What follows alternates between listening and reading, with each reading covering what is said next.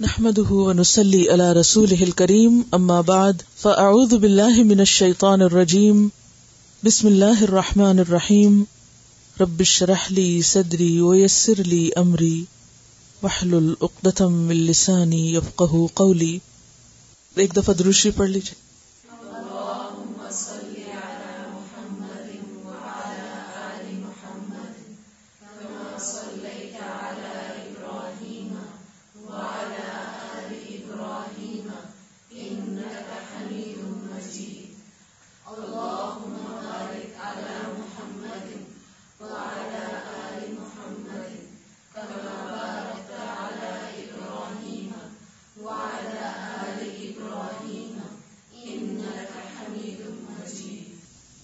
حسن اخلاق کی دعا پڑھیے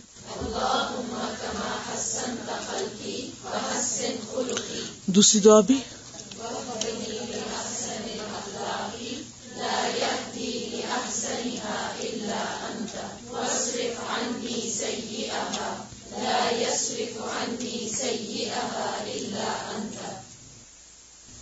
المسئولیت ذمہ داری ریسپانسبلٹی ہر ذمہ داری ایک امانت ہے۔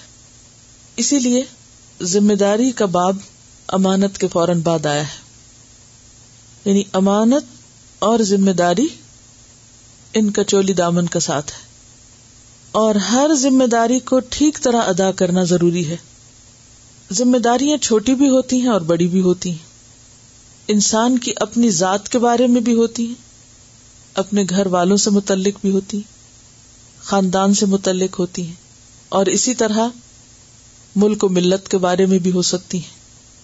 اسلام میں ہر شخص ذمہ دار ہے۔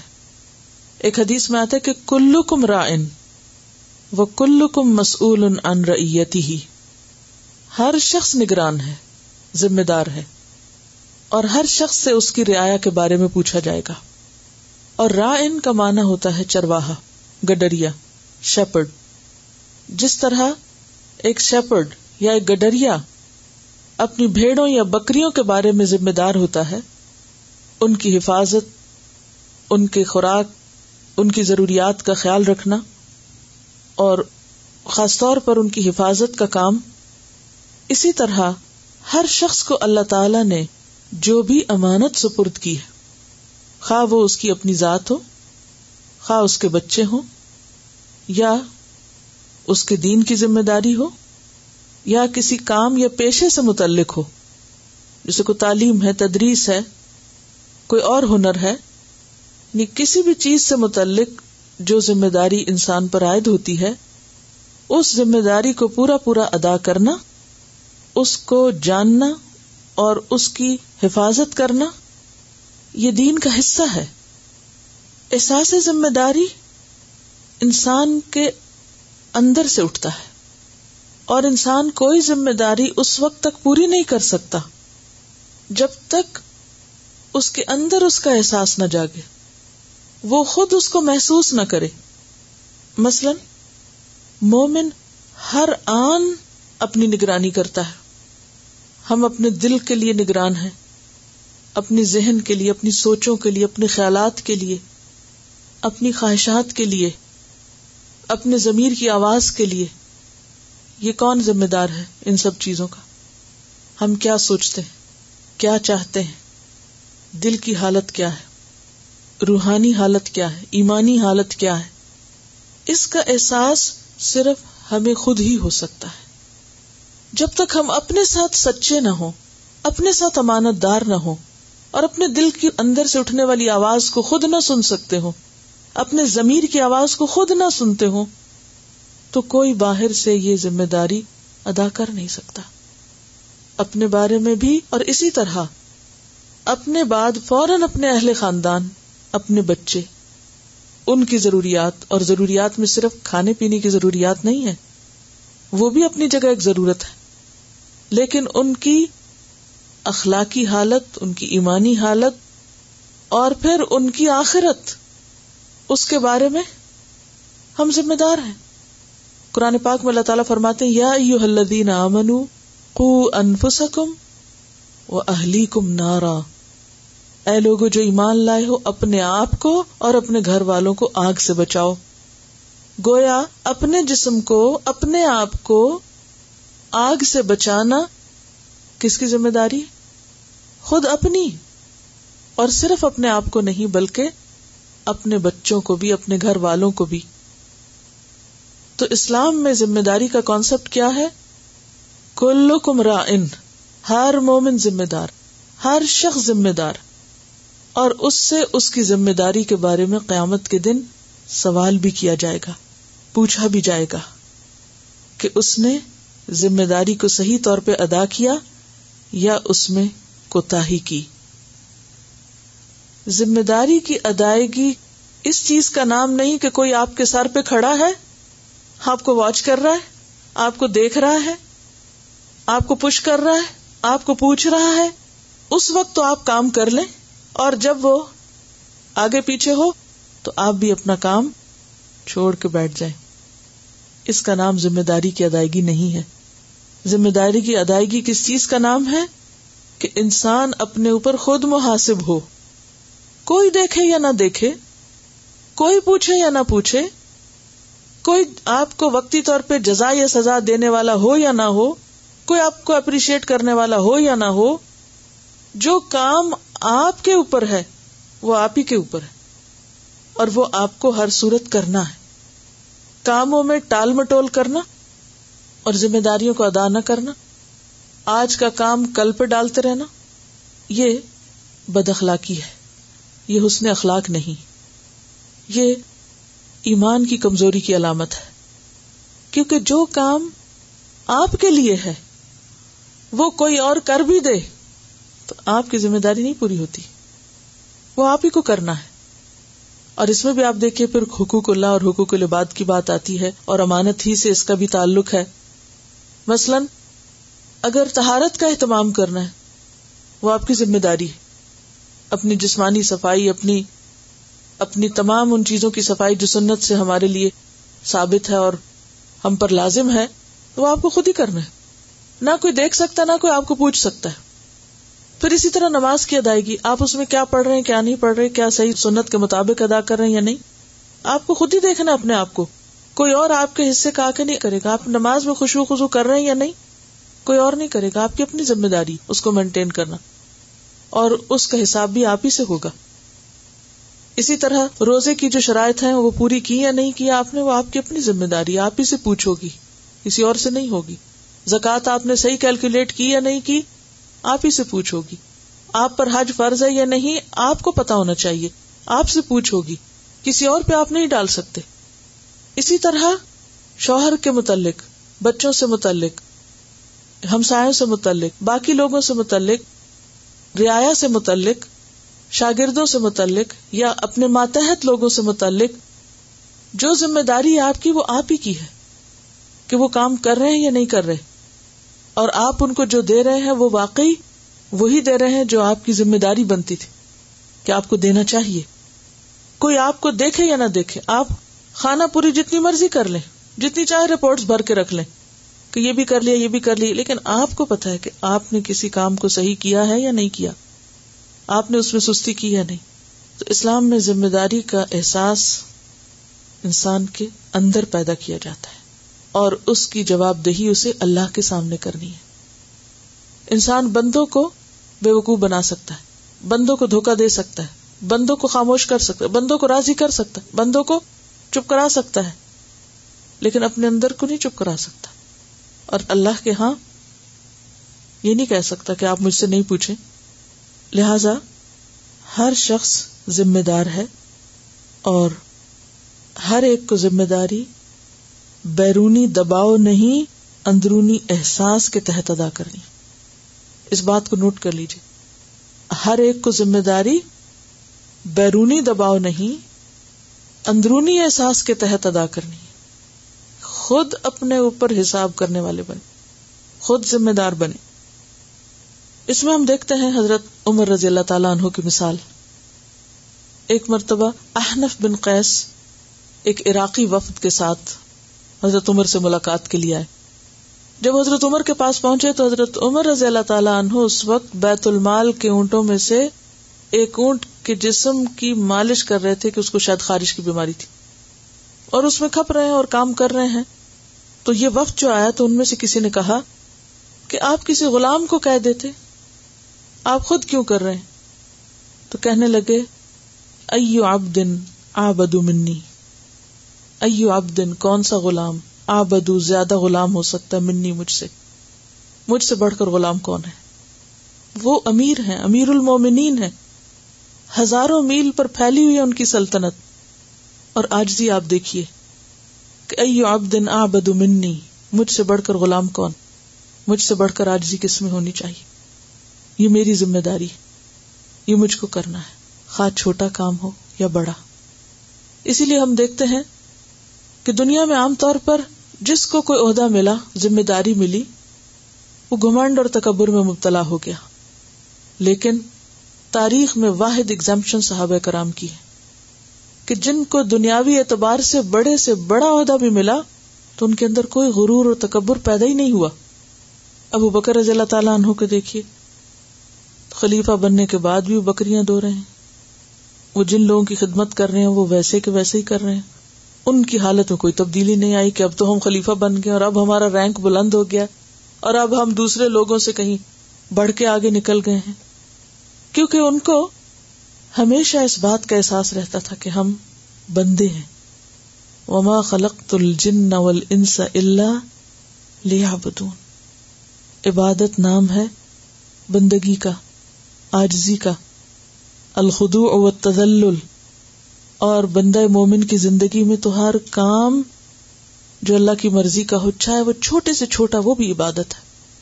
اور کسی کی بھی شان کے خلاف نہیں۔ نہ کوئی چھوٹا کام اور نہ کوئی بڑا کام۔ یہ الگ بات ہے کہ تقسیم کار میں کسی کے حصے میں ایک کام آ گیا تو کسی کے دوسرا آ گیا، ورنہ کوئی بھی کام بظاہر دیکھنے میں وہ ایک اونٹ کے خارش کا علاج کرنا ہی کیوں نہ ہو، وہ بھی چھوٹا نہیں، کیونکہ اجر کے اعتبار سے، ذمہ داری کو پورا کرنے کے اعتبار سے وہ بہت بڑا کام ہے۔ انہوں نے کبھی اپنے ہاتھ سے کام کرنے کو ایب نہیں سمجھا تھا، برا نہیں جانا تھا۔ شان کے خلاف نہیں سمجھا تھا۔ اسی لیے ہم دیکھتے ہیں کہ دنیا کے باقی لوگ بھی خواہ مسلمان ہیں یا نہیں، وہ ان خلفاء کی مثالیں دیتے ہیں۔ مثلا مہاتما گاندھی کو جب انیس سو سینتیس میں انڈیا میں کانگریس کو وزارت ملی، تو اس نے خطاب کرتے ہوئے لوگوں سے کہا کہ کرشن اور رام چندر کا حوالہ میں نہیں دے سکتا سادگی کے لیے، کیونکہ وہ تاریخی شخصیات نہیں ہاں ابو بکر اور عمر کا حوالہ دے سکتا ہوں۔ ان کے طریقے زندگی کو اپناؤ، کیونکہ انہیں دنیا کی بڑی سلطنتوں پر حکومت کرنے کا موقع ملا، لیکن وہ سب سے زیادہ مفلس زندگی بسر کر کے گئے۔ یعنی اتنے ریسورسز کے مالک ہونے کے باوجود بھی وہ فقیروں کی طرح زندگی بسر کر کے گئے۔ انہوں نے کبھی بھی کسی حکومت یا عہدے کو اپنی شان کا ذریعہ نہیں بنایا کہ یہ ہماری شان کی چیز ہے۔ اس کو کیا سمجھا؟ یہ تو ذمہ داری ہے۔ یہ شان و شوکت کا ذریعہ نہیں، یہ تو ذمہ داری ہے۔ وہ عوام کی خدمت کے جذبے سے سرشار تھے، اس لیے وہ کامیاب تھے۔ کہیں بھی گھمنڈ نہیں آیا ان کے اندر۔ اسی لیے ہم دیکھتے ہیں کہ صحابہ کرام میں سے مسلمانوں نے جب قادسیہ کو فتح کیا، تو اس وقت سعد بن ابی وقاص لشکر کی قیادت کر رہے تھے۔ اور اس موقع پر ڈھیروں سونا اور چاندی مسلمانوں کی ملکیت میں آیا اور ان کے سپرد کیا گیا۔ کس طرح کے خزانے ان کے قدموں میں لا کے رکھے گئے۔ مال کے ڈھیر جب ان کے سامنے لائے گئے تو اس کو دیکھ کے رونے لگ گئے۔ کوئی اور فاتح ہوتا تو وہ کیا کرتا؟ وہ پہلے تو گھر بھجوا دیتا سارے کہ میں اپنی کرسی مضبوط کر لوں جو ٹوٹنے والی ہے، جو ختم ہونے والی ہے۔ اور پھر اس کے بعد میں اپنی عیش و عشرت پر اور پھر اپنی مرضی کے مطابق جیسے چاہوں، اس کو استعمال کروں۔ کسرا کے پاس کتنے خزانے ہوں گے؟ شاید آپ اندازہ بھی نہ کر سکے صرف ایک سر کا تاج جو تھا، وہ سر پہ رکھ نہیں سکتا تھا، وہ ہیرو سے اتنا بوجھل تھا کہ وہ چھت سے لٹکا کر اس کے نیچے سر رکھتا تھا۔ صرف ایک تاج اور باقی چیزوں کے تو آپ اندازہ ہی نہیں کر سکتے کہ کیا کچھ تھا۔ جب وہ ڈھیر ان کے سامنے رکھے گئے تو رونے لگے اور یہ آیت پڑھنے لگے۔ کم ترکو من جنات و عیون وزرو ام و مقام ان کریم و نعمت ان کانو فی ہا فاکہین کذالک و اورثناها قوما آخرین فما بکت علیہم السماء والارض وما کانو منظرین کتنے ہی باغ اور چشمے وہ چھوڑ گئے اور کھیتیاں اور عزت کے مقامات اور وہ نعمتیں جن میں وہ خوشحال رہا کرتے تھے۔ مزے کیا کرتے تھے۔ اسی طرح ہم نے ایک دوسری قوم کو ان کا وارث بنا دیا۔ تو ان پر نہ آسمان رویا اور نہ زمین روئی اور نہ ہی وہ مہلت دیے گئے۔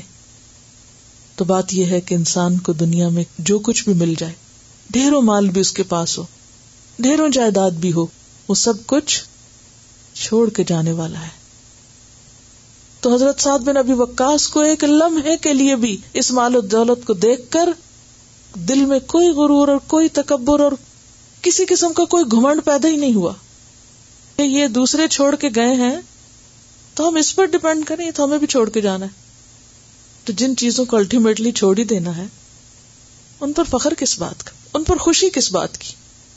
اور ان چیزوں پر انسان کس لیے اترائے کس لیے اکڑے؟ بہرحال، انہوں نے سارے صحابہ کو جمع کیا جو لشکر میں تھے۔ سب فوجیوں کو جمع کیا۔ اور ان کے سامنے کہنے لگے ہاں امانت یہ سارا مال امانت ہے۔ فمارا یوکم تم کیا کہتے ہو؟ ان سب نے کہا، یہ صرف سعد بن ابی وقاص نے سب نے کہا، نرا ان تدفعها لعمر ابن الخطاب الخلیفہ ہم سمجھتے ہیں کہ آپ کو یہ مال عمر بن خطاب کے حوالے کر دینا چاہیے، جو خلیفت المسلمین ہے فما اخذوا منها درہمن ولا دینارن ان سارے صحابہ میں سے کسی ایک نے بھی ایک درہم یا دینار اپنے پاس نہیں رکھا۔ کچھ بھی نہیں لیا۔ محنت ساری انہوں نے کی۔ علاقہ انہوں نے فتح کیا۔ سب کچھ ان کے پاس آئے وہ چاہتے تو آپس میں بانٹ لیتے۔ اور خلیفہ کو لکھ بھیج دے کہ ہم ایران پہ قبضہ کر چکے ہیں، ایک دنیا کی سپر پار پر۔ اب ہمیں تمہاری ضرورت نہیں رہی، ہم اپنی سلطنت الگ بنا سکتے۔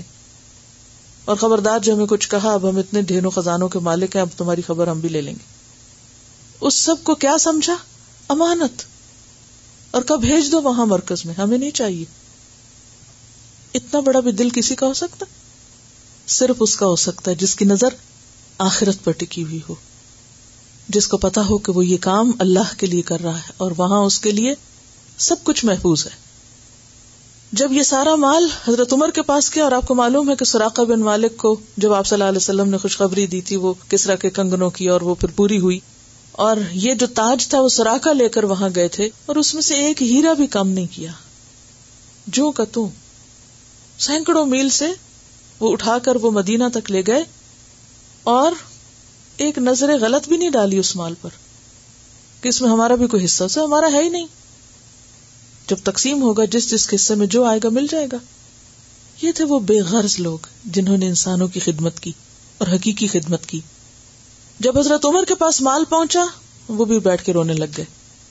وہ بھی مال کو دیکھ کے رونے لگ گئے۔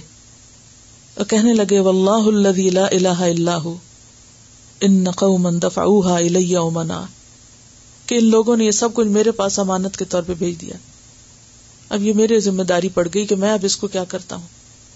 انہوں نے بھی اس کو اپنا نہیں سمجھا کہ میں خلیفہ ہوں اور یہ سب میرے ہاتھ میں آ گیا، اب میں جو چاہوں کروں۔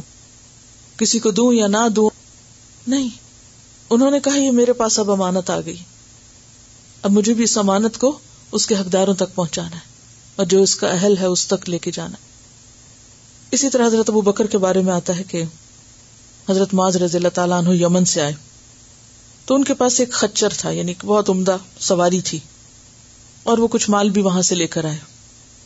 تو تمر نے کہا، جو تمہارے پاس ہے، اس کو سپرد کرو، بیت المال میں جمع کراؤ۔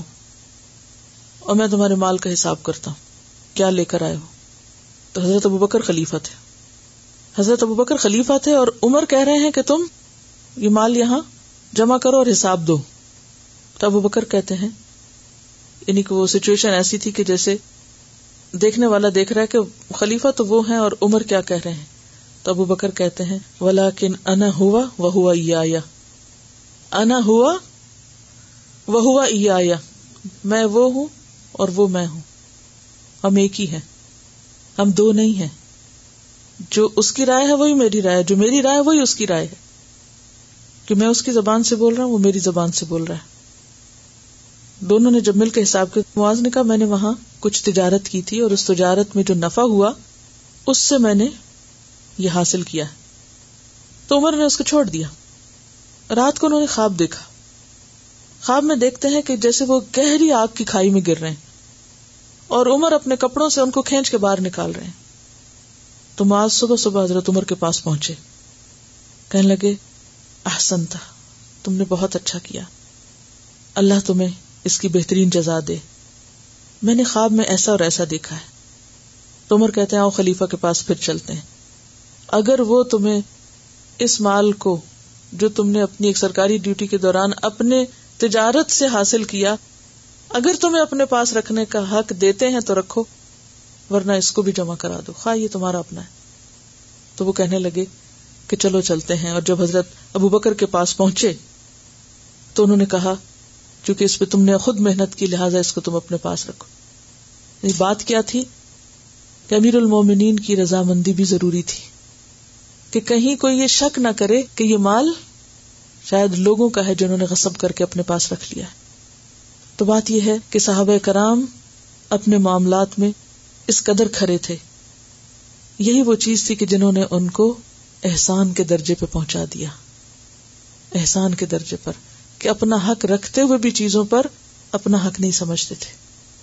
جو جس کا حق تھا، اس کو لوٹانے کے لیے ہر دم تیار رہتے تھے۔ تو ہمارے پاس جو کچھ بھی ہے، امانت ہے۔ خواہ ہمارا اپنا جسم ہے، خواہ ہمارے بچے ہیں، خواہ ہمارا کام ہے، کوئی بھی نعمت ہے، وہ امانت ہے ہمارے پاس۔ اور اس میں ہماری مرضی نہیں، اللہ کی مرضی ہونی چاہیے۔ اس جسم سے بھی، اس وقت سے بھی، اس علم اور ان صلاحیتوں سے بھی صحیح طور پر فائدہ اٹھانا چاہیے۔ اس کو ضائع نہیں کرنا چاہیے۔ اسی طرح کوئی بھی کام جو ہمارے سپرد ہو، کوئی بھی کام، چھوٹی ذمہ داری ہو یا بڑی، مثلاً چھوٹی سے چھوٹی ذمہ داری کیا ہو سکتی؟ کہ یہاں سے آپ نکلتے ہوئے دروازہ بند کر کے جائیں۔ یعنی اس بلڈنگ کا دروازہ لاک کرنا ہے۔ تو اس ذمہ داری کو کیسے ادا کر کہ بس ہاں کر دیا جیسے بھی ہوا۔ نہیں۔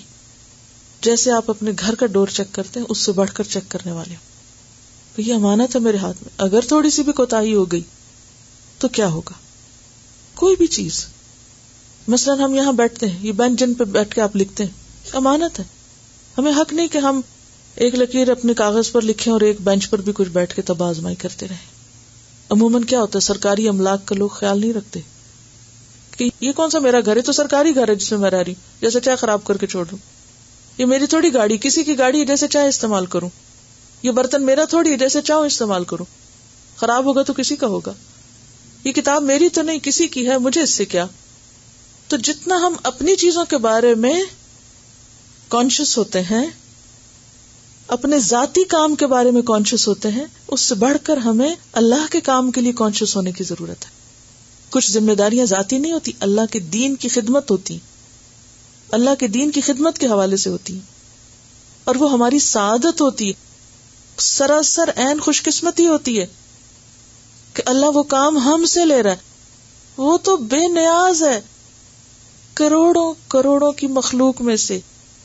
اگر اس نے کوئی کام ہمیں کرنے کی صلاحیت بخشی، کوئی علم ہمیں دیا، کوئی ہنر ہمیں دیا، کوئی مال ہمیں دیا، کوئی طاقت ہمیں دی کہ ہم کچھ کر سکیں، تو اس کی بھی قدر کریں۔ اور اس کا بھی حق ادا کریں۔ اور اس کی ادائیگی کو کسی پر احسان نہ سمجھے۔ اللہ چاہے تو ایک لمحے میں ہم سے کوئی نعمت لے کر کسی اور کو دے سکتا ہے۔ اسے ہماری کوئی ضرورت نہیں۔ تو جو بھی وقت ہے اور جو بھی وسائل ہیں ریسورسز ہیں، ان سب کو صحیح استعمال کرنا یہی ذمہ داری کی ادائیگی ہے۔ یہی مسئولیت اور یہی ریسپانسبلٹی کی ادائیگی کا حق ادا کرنا ہے۔ اللہ ہمیں اس کی توفیق عطا فرمائے۔ سبحانك اللهم وبحمدك نشهد ان لا اله الا انت نستغفرك ونتوب اليك السلام علیکم و رحمۃ اللہ وبرکاتہ